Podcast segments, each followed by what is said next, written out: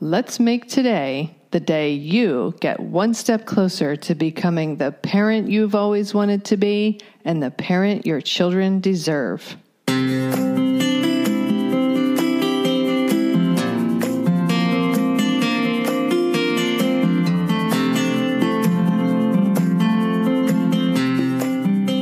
Hi, and welcome to Powerful Parenting for Today's Kids. I am your host, Erin Taylor, and I have wanted to help parents and children literally since I was 11 years old.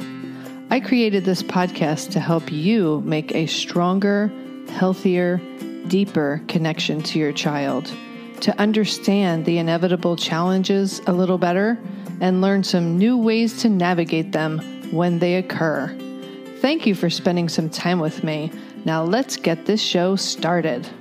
Welcome back to Maximizing Life in the Middle podcast for episode 17, which is part two of our What's Wrong with Youth Sports Today.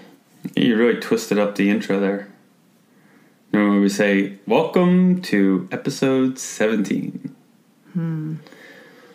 So, when last we spoke about youth sports, we had promised, or I had uh, bee in my bonnet, as they say, uh, about doing a walkthrough about what what goes on in the heads of each of the respective players in that little drama. Or what maybe goes on, because I don't think we can know Yeah. individually. We can only assume, and we could be completely off base. Right. And so, you know, it becomes an interesting thing to to start to to think about like, you know, who are the players? Or and I mean players, I don't mean players on the field. I mean who are the players in the little thing? You've got The players in the drama, yeah, you've got you got the coach. the actors in the scene, Yeah, you got the coach of the team, both teams. both teams. You have the ref, ref in soccer, right? Yeah, mm-hmm. ref. You got the loud parents on the sideline. Well, the parents on both sides. Well, yeah, Let's but I mean, not I, categorize I, them as loud or not. well, I mean, I was going to categorize them because you got the parents who are making a fuss.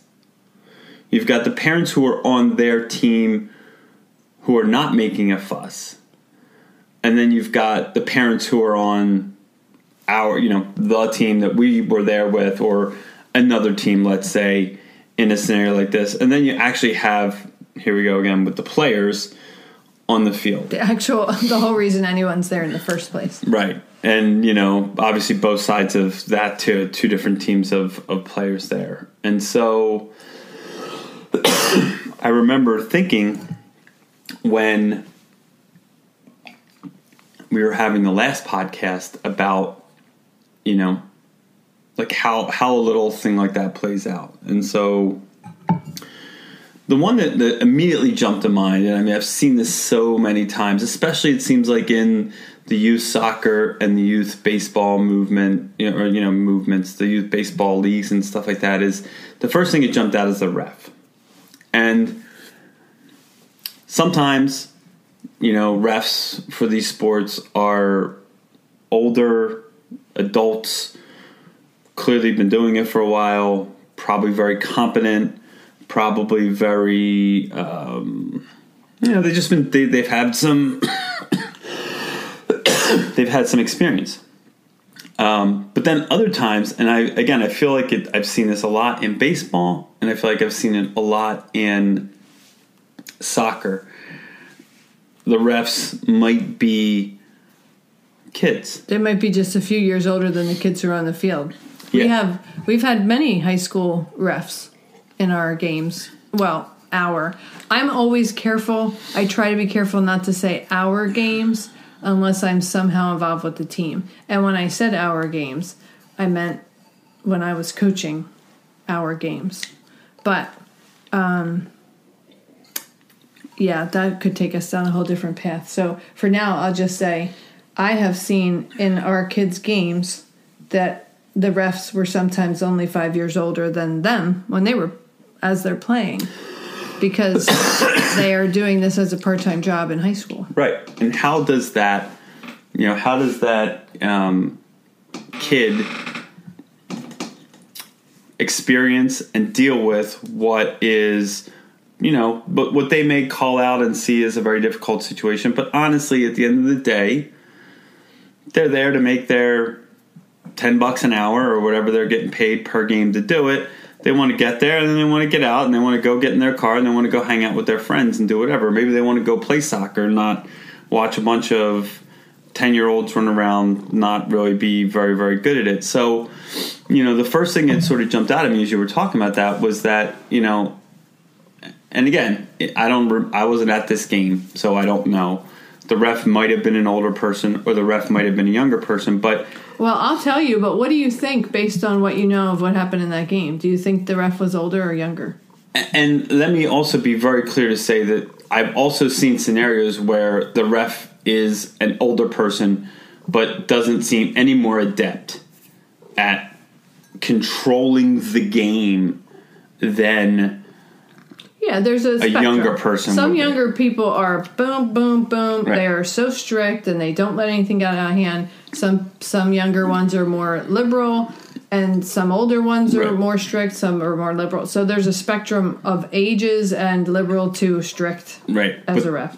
but there might be some potential that if a ref was older and a parent on the sideline was really getting out of hand, that they might feel comfortable enough to say, you know what, there's generally speaking in most youth sports these days, there's something posted that says, you know, This Don't- is a game, and this is a game. kids. Don't get out of hand, or we'll eject you from the facility. Yeah. I've seen it certainly in baseball. I don't know about you know soccer fields, but I think probably I I've seen it in took some. a picture. I actually took a picture of that sign for that game the next day. That Right. ga- that that game happened on a Saturday, and we were at a different field on Sunday. And I took a picture of it to put with my blog that I wrote about it. Yeah. So in this, so in this scenario, I'm going to guess it might have been a younger person. Um, I'm going to guess that maybe they started to see or sense the energy rising there, but didn't really address it. Um, but I don't know. So Interesting that it was an older white man. okay.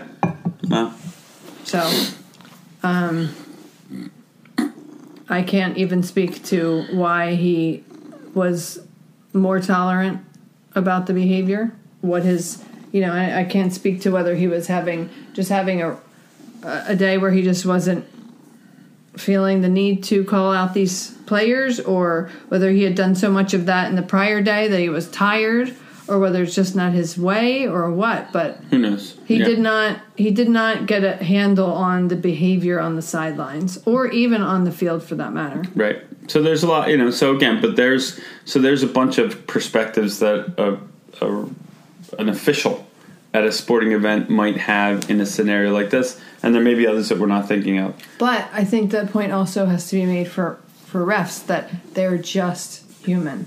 Yeah. A lot of the pushing and shoving and uh, physical aggression that was going on on the field happened to be going on between two players, or from one player to another one, not who were not in possession Away of the ball. from the ball. So he was watching the action, which Yeah. I think is what the ref should do. I've never been a soccer ref, but I would think that if you're going to put your focus anywhere, which you can't necessarily have it in three places at once, you need to be watching the ball. So he Right. just didn't see some of the aggression that was happening on Yeah. the field. But the parents and the other coaches could because we might not have been looking at the ball at the moment. Right. We might have been watching our kid or our friend's kid or what have you. So then there's the demeanor of the players. So Yeah. I think in this situation, the ump, I mean the ref, simply didn't see the what was happening on the field, and then why he chose not to address the parents that were out of line, I don't know. Yeah, I gotta imagine that if you're a, I mean, if you're a ref on the field of a soccer game, you can feel the energy rising in the But I will On the say, sidelines. But I will say that the energy rose as the clock dwindled down. gotcha. The parents weren't acting like buffoons in the first 15 minutes of the game. It was just, and it was a close game. It was, it ended up Nip being, I think, right. three to two. And then our kids scored a goal as he was blowing the whistle, or a millisecond after he blew the whistle, so he didn't count it. So the end score was three to two, I think. Uh, but it, they ha- they were only winning by one. So, it was tight. It was tight, and as the time was ticking, the parents and so it was a tied game right up to the end. And in a tournament, you don't play in overtime; you just go with a tie. Right. So the parents were getting ramped up higher and higher as the time ticked down. So, kind of sticking with the idea of moving from the field to the to the sidelines. You know, the players in the game.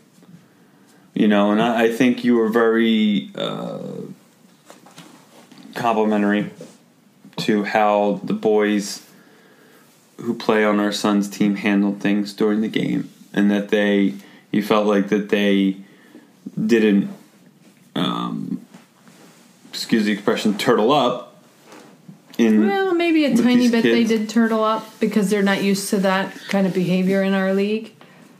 But they certainly didn't stoop to that level, and they didn't, you know, start tripping people and shoving people and right so they didn't rise to meet force with force but they also um, I know our son turtled up, but that's because he's completely shell. He was completely shell shocked by it. right but some of the other kids kind of just kept playing their game stayed aggressive but not inappropriately so. Aggressive in terms of their own play, but not aggressive to another player. right They tried so hard. They Yeah. really did.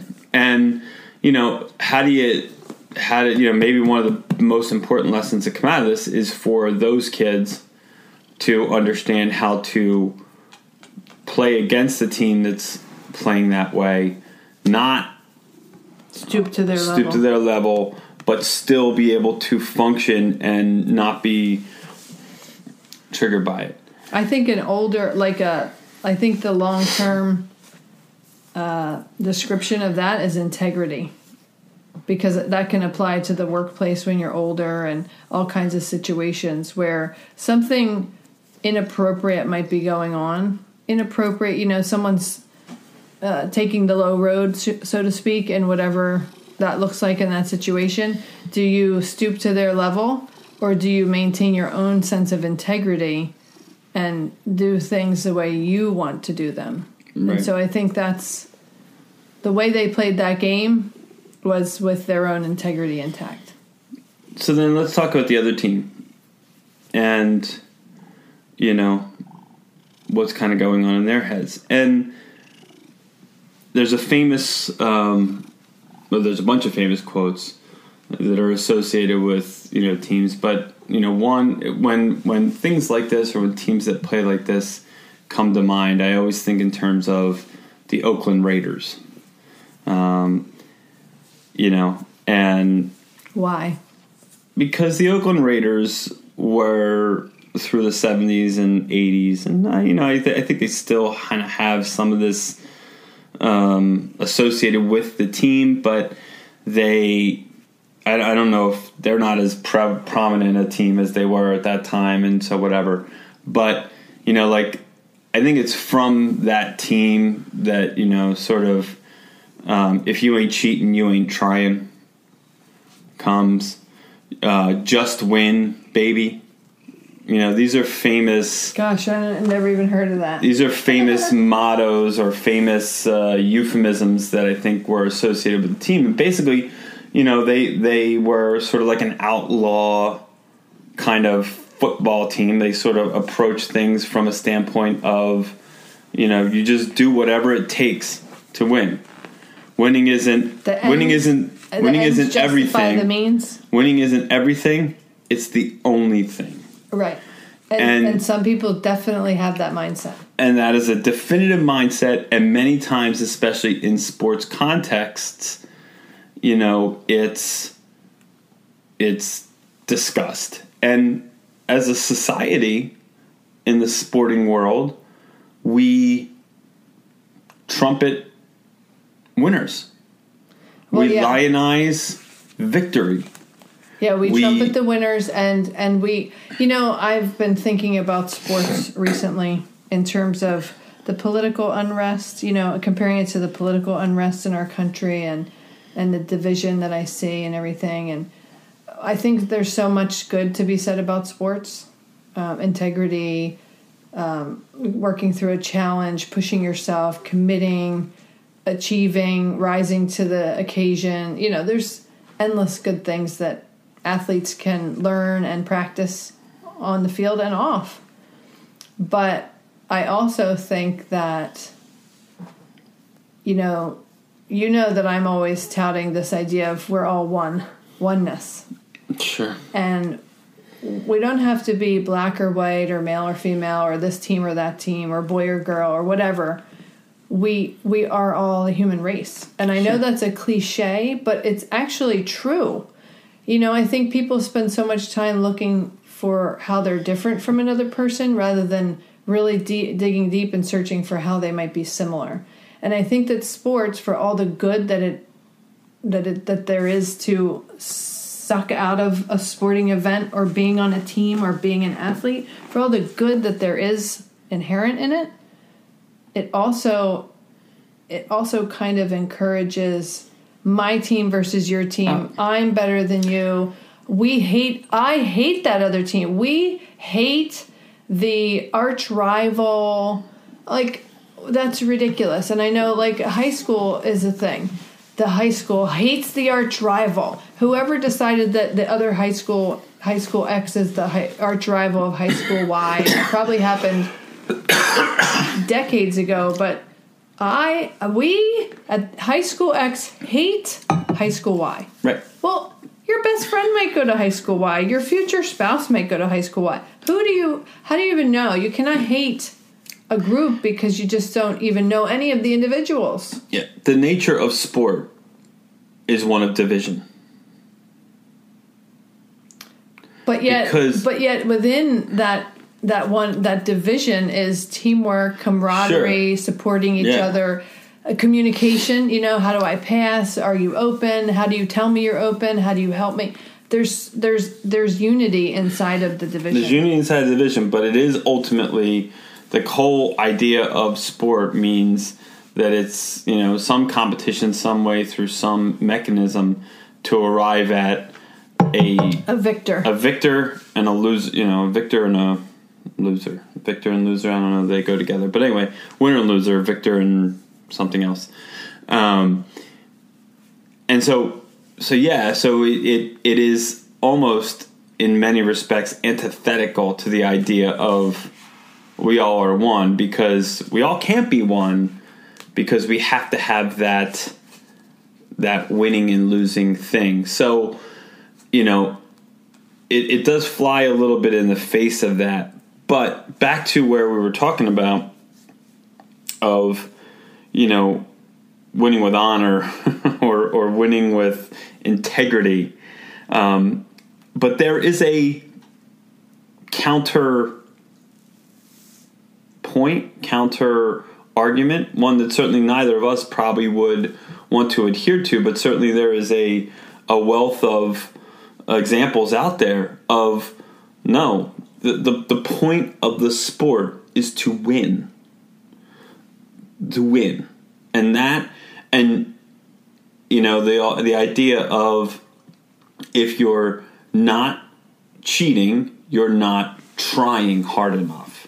Meaning, if you're not pushing every rule and breaking the ones you think you can get away with, then you're not attempting to do everything you can to achieve the goal, which, if you play the sport, the goal is to win.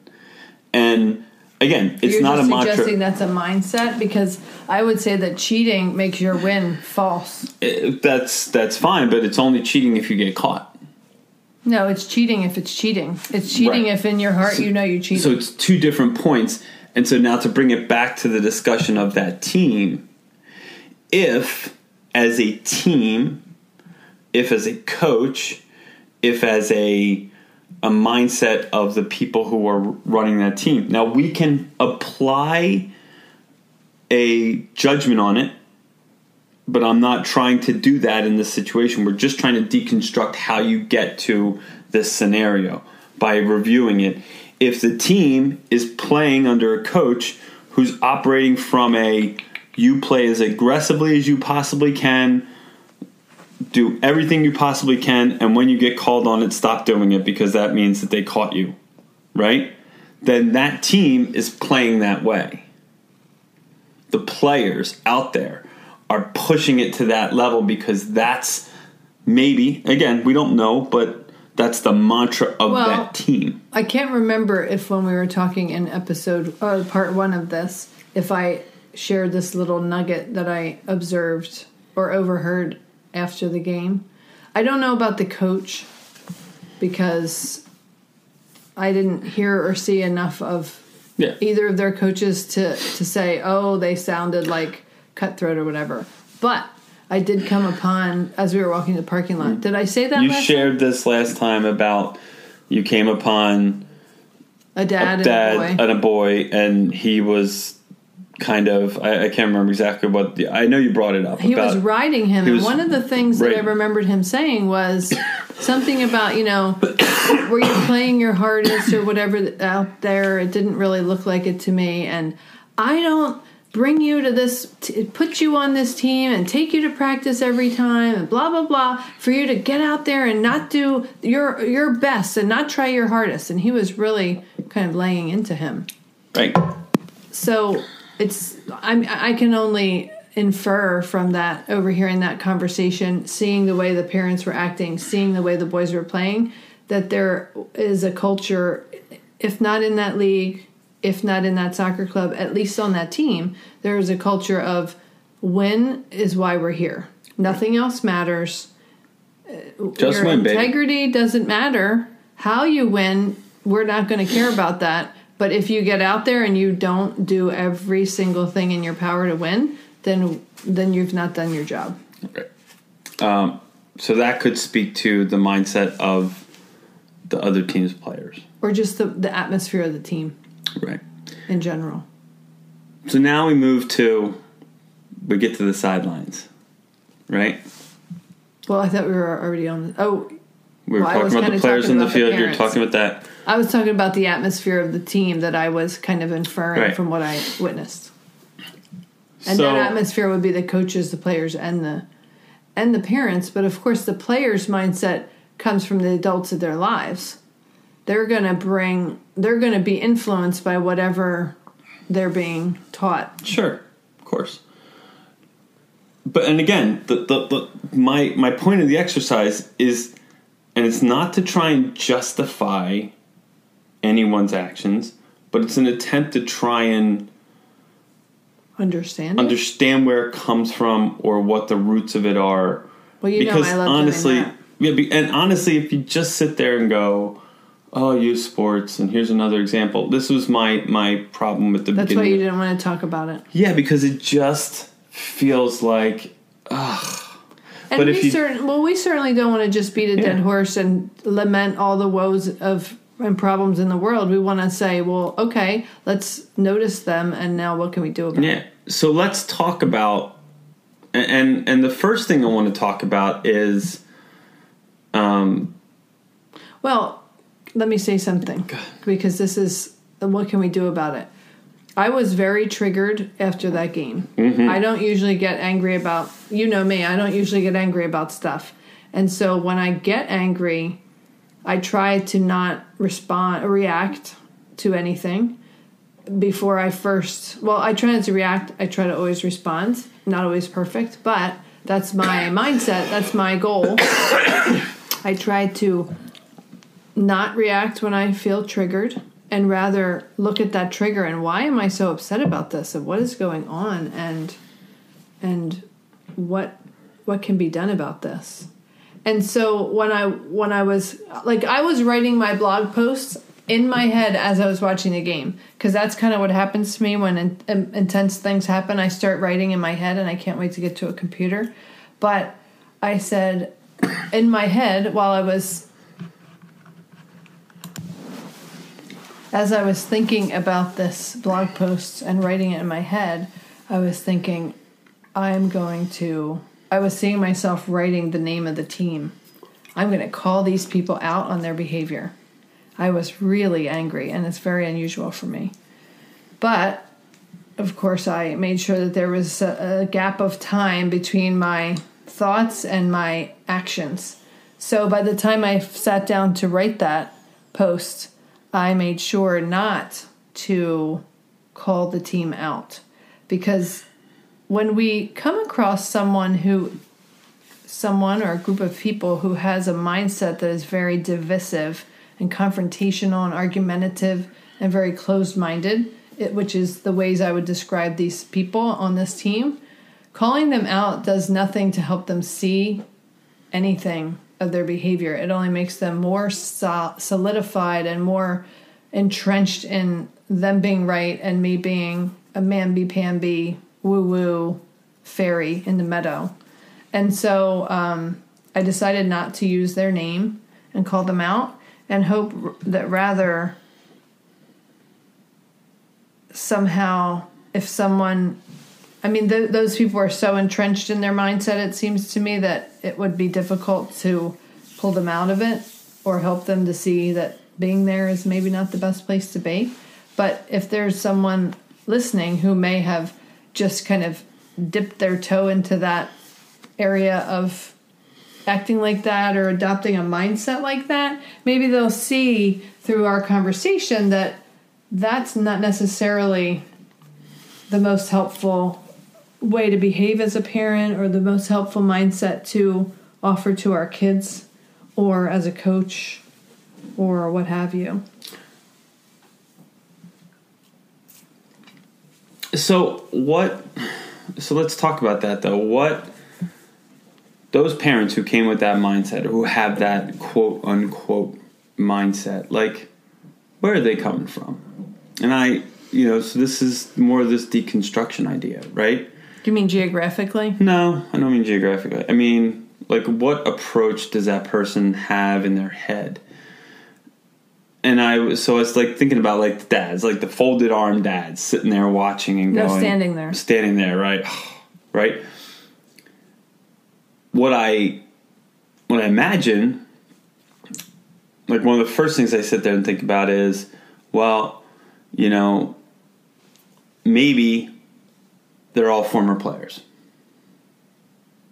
Uh, maybe entirely possible. Maybe they all are experienced soccer players and they are watching their team play and perceptually, whether they're right or wrong, feel like the team is not playing as well as they should be they're watching with a more critical eye than a parent who's just sitting there on the sidelines. Right. I've I've watched volleyball for as our nieces have played it, and our son, and even to a lesser extent with our son. Though I have a fairly good relationship with the coach of, of his team, but I've watched other scenarios with our nieces, and I've sat there in. I've never, I don't think, ever been like these people, but I've been internally yeah, you keep a lid on it, but I can see you like squirming in Just, your in the bleachers. And, yeah, oh. bemoaning things that seem to me, if you understood, if if a coach has a background in the game and understands the game at a reasonably competent level, that wouldn't happen. But you know, that's not. I'm not coaching that team. It's not for me to say. It's not for those parents to say. But these parents weren't these parents were not riding any actions on the coach's part that you know of. You're seeing one snapshot of a game. But I'm saying, in what I observed, they right. there, there, was no focus on what the, their coach was doing wrong. It was a focus on what their kids weren't doing right or right. how the ref was favoring our team. Yes. Now, and so then let's get to you know, so then let's deconstruct some more of that, right? Because I was going to get there. These parent, this team we were driving from 10 minutes away. This team was coming from somewhere closer to an hour away. Yes. This was a tournament weekend, so it was three days. So they maybe probably they were, spent the night in a hotel. Maybe they drove back and forth. Maybe they drove back and forth. Maybe they had multiple kids playing in the league or in the tournament. Maybe the prior game they had lost Right, or they brought were, whatever baggage from the right, prior they game. brought baggage from. Night. They could have brought baggage from the road. They could have brought baggage from the game. They could have brought baggage from the entire season. Or they could have brought baggage from their home. From anywhere. But that would have been a more individual thing. This was like a team atmosphere, so something was going on. Right, and so you know these are different things that are at play in this in this kind of of element. And then when you get you know because I, I don't th- I don't uh, identify with that kind of parent, but I sort of feel like uh, you, You know don't and it's identify with dads. meaning you don't you don't I wouldn't identify with that see type yourself of, as that type of as that type of dad, but I can see. I, I feel like I've seen other dads and could be slightly empathetic in some regards to what those kind of dads are going through and dealing with. And then if you get two or three of them who are of the same ilk together, now you know because we're always emboldened by Yeah. an echo Pack chamber mentality. right? If you go on the internet and everybody on the internet has exactly the same viewpoint uh, politically as you do, well, then of course it makes you more strident. It in your- you're right. Yes, Clearly, exactly. everyone agrees. with Everybody agrees with me, So those few people who don't, oh my gosh, what's wrong with them? right? And and it emboldens you to be more And that's on both sides, by the Yeah. way, or all sides, right. Emboldens you to be more uh, again as you said, entrenched in your entrenched, thoughts. strident, and vocal. Yes. So if these four dads are sitting there and then, you know, the game's progressing halfway through, one of the dads goes, Man, they are really they're not they're off their game. No no, not they're off their game. Man, they are really they're letting that team that oh man, that what was that play? They let that kid get away with that? And then the next dad sees another play that happens, and then the third Oh, dad sees ridiculous. it. What And then are by the doing? Yeah. and by the time that mix just keeps swirling up and swirling up and swirling up, Yeah, and if they are, so then if they do have that slightly more intense confrontational side, and then it's compounded by this They're swirl echoing of off of each other. yes, right, exactly, and so then suddenly it becomes Well, I will say that they were physically removed from the rest of the parents. The rest of the parents were all lined up on the edge of the sideline in their chairs, and these dads were 10 feet behind, standing up very close to each other with arms crossed. right. So, so there might be might have been something I didn't notice any or hear any inappropriate out of line behavior from the parents who were on the sideline in the chairs. It was only that small group that was in the back. Right, and so But the dad who was admonishing his kid afterwards was not one of those dads. Right, and he might very well be, you know. So now we start to get into like all suppo- like super supposition time, right? Yeah, but, we're just totally making stuff up. This but could let's, be right but it's fun. But it's so much fun, right? That dad might be sitting there going, "Man, you know, those other dads are," and he might be, he might be, and I'll, I'll, I'll because I feel like I've said stuff like that before to our kids. I know I have. Yes, Right? you feel the pressure of your kid not not pulling Yeah, his share of the weight on such an intense team. And then all of a sudden, you find yourself saying stuff to your kid like, You need to practice more. I Why aren't you doing this? I didn't bring you here so that you could just stumble around. Like you need to work at this. You need to you need to give all your maximum effort. What are you doing? Right? So yeah, let's talk about like what about the other parents on the team, right? Like it may very well be, you know, so we sit there and we think about the dynamics. Is this maybe this is a regular occurrence? And maybe it's that great if those three guys are standing up there, arms folded, and I'm really, you know, we're really spinning the tale here, but right. I So this you- could be totally, completely science fiction. who cares? Let's just pretend for a moment. Let's pretend their three boys are the best three boys on the team. Okay. I mean, not.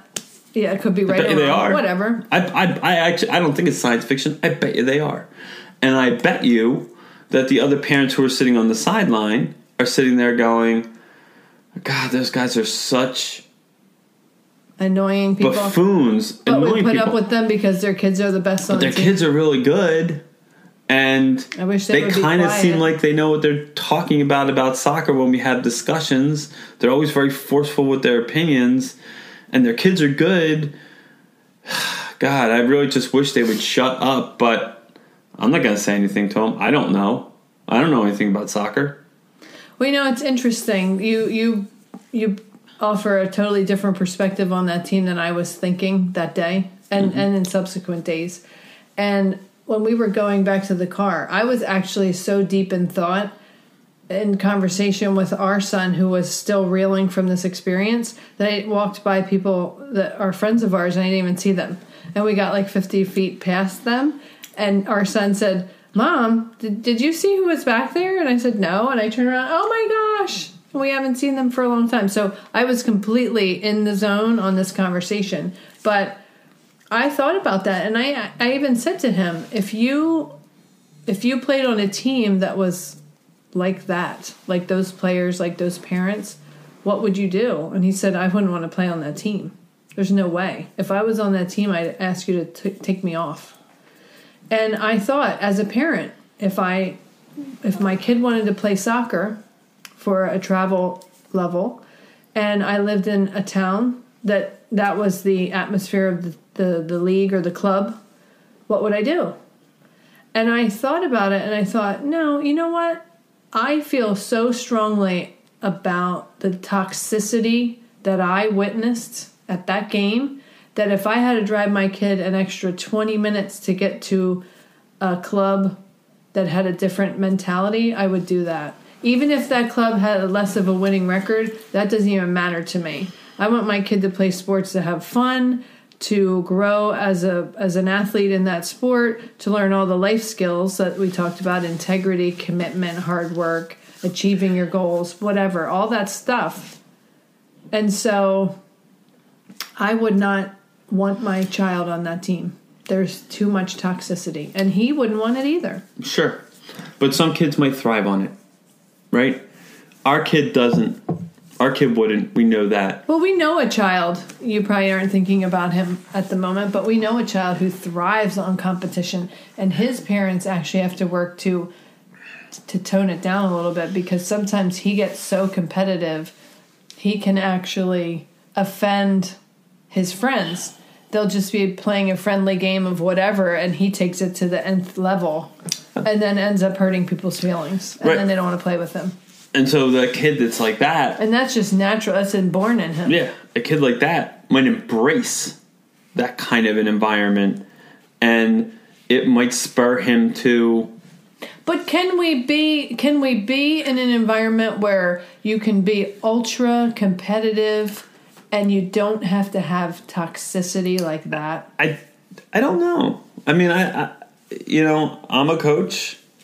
I I think I do a good job of trying to get kids in a competitive spirit to try and maximize what they can do, to try and play with integrity.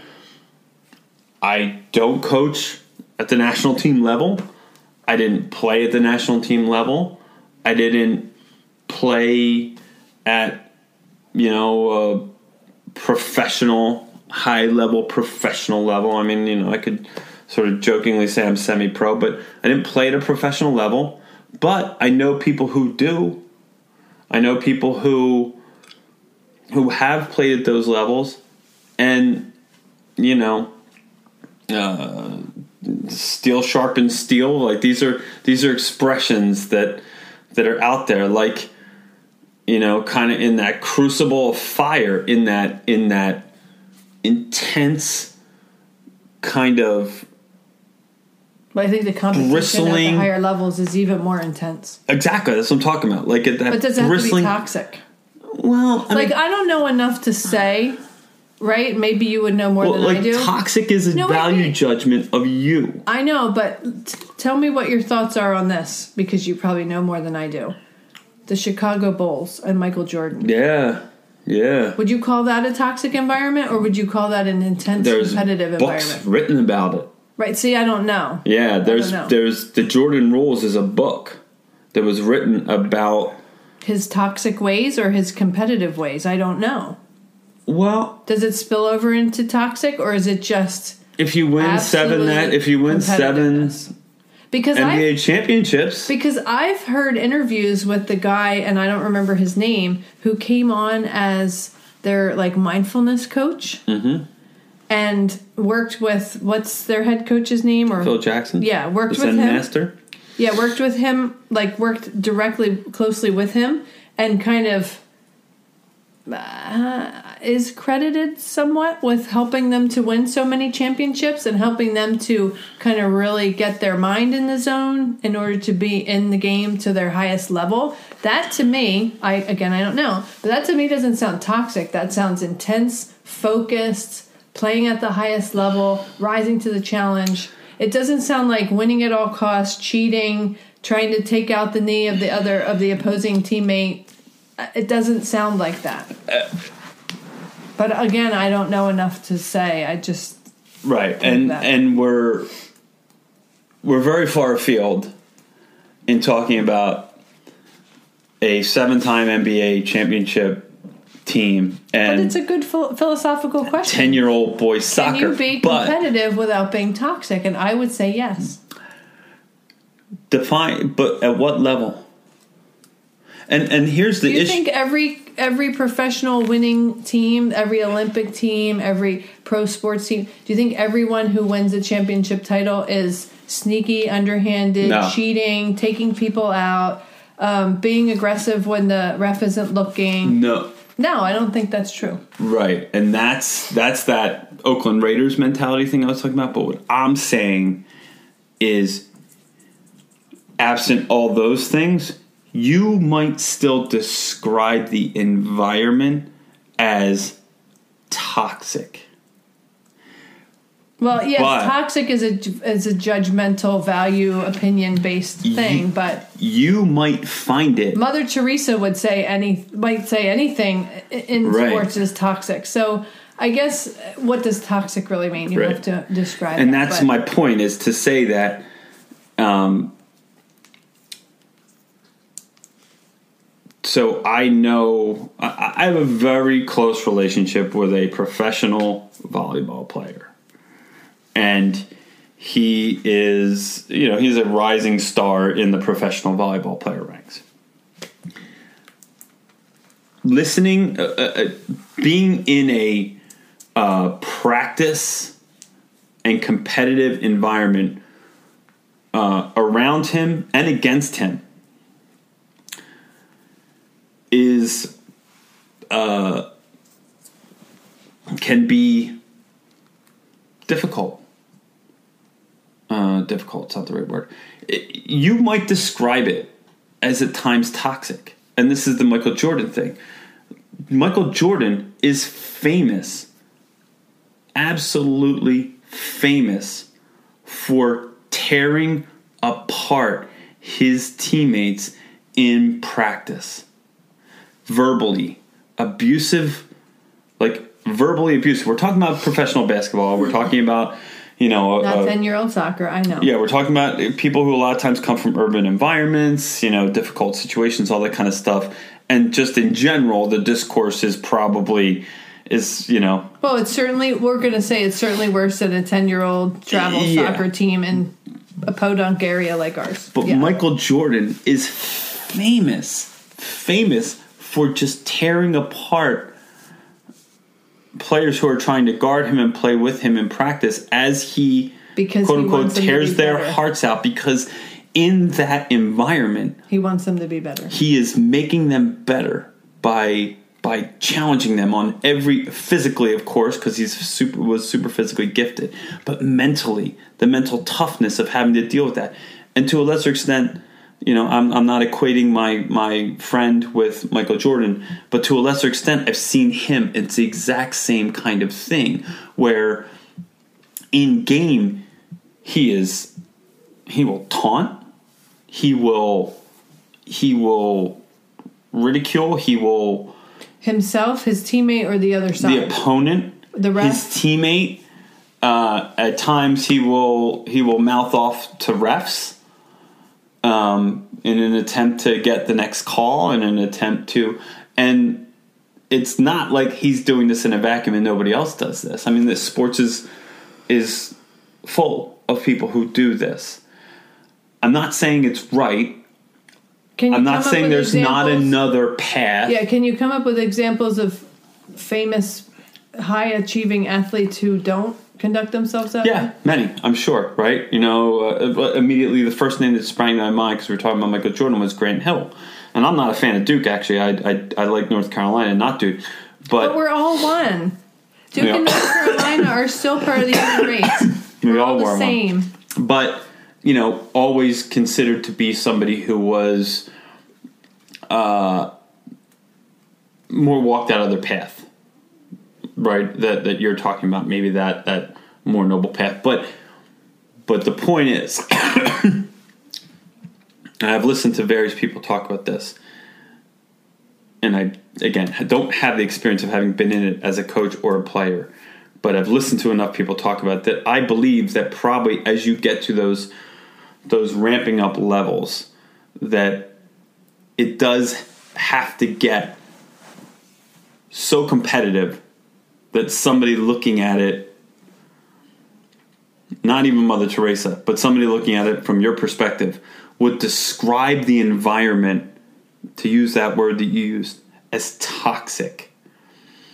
Not in that, that Oakland Raiders way, not in that win at all cost cheat if you get, can get away with it way, but just as the environment and the energy itself. And the problem is, the problem is when you say, okay, that's the environment when you're trying to compete to be the very best in the world. Mm-hmm.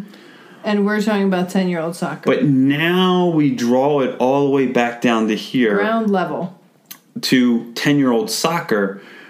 But the people who are sitting there on the sidelines with arms folded, dads who are so much invested in their son's soccer, right? Career. Yeah. who their son's soccer career and maybe are not viewing their kids objectively or whatever the case may be but are trying to insert that level of competitiveness drive toxicity whatever term you want to use it and imprinting it on sports at that level and therein I think is is one of the the central difficulties of this whole thing. I, I as somebody who plays sports at a reasonably high level, I have always done everything I can to not invest myself in my kids' sports. Yes. And, you know, that's a whole other conversation that we'll have to save for another day. But, um, you know, the concept of living vicariously, living vicariously through your kids and their things or hoping that they will achieve greater and further than you did as a parent, that's never a good mindset to have or a goal or a reason Yeah. for participating Right. in anything.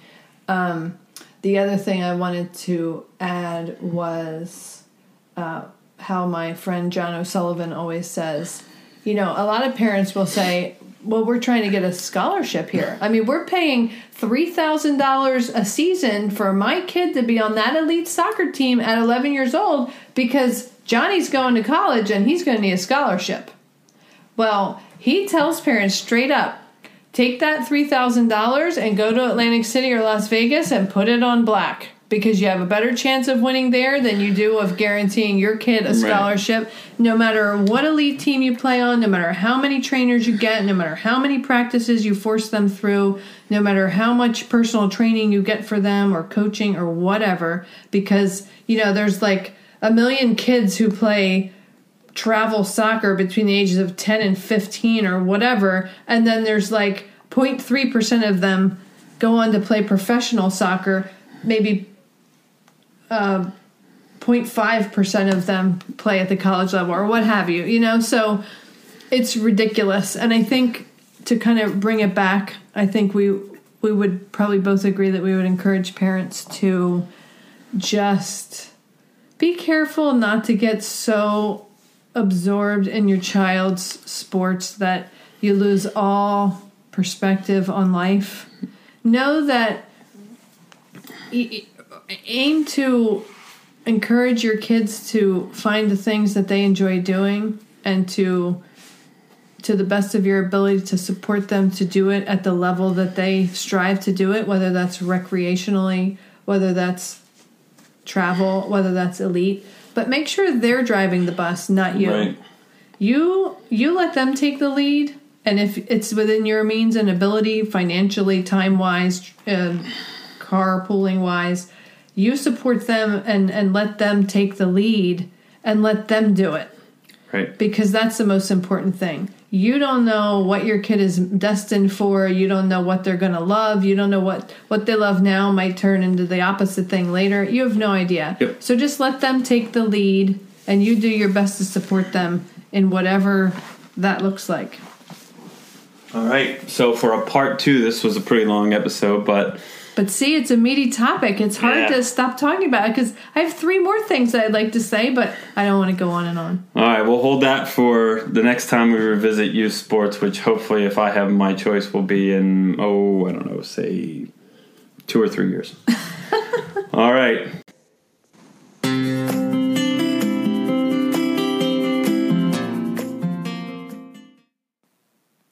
That wraps up this episode of Powerful Parenting for Today's Kids. If you know anyone who could benefit from this episode or this podcast in general, please share it with them. Also, I always love hearing feedback from my listeners. I welcome you to send me an email to Aaron at aaron taylor.com if you have any comments or questions that come up for you in an episode.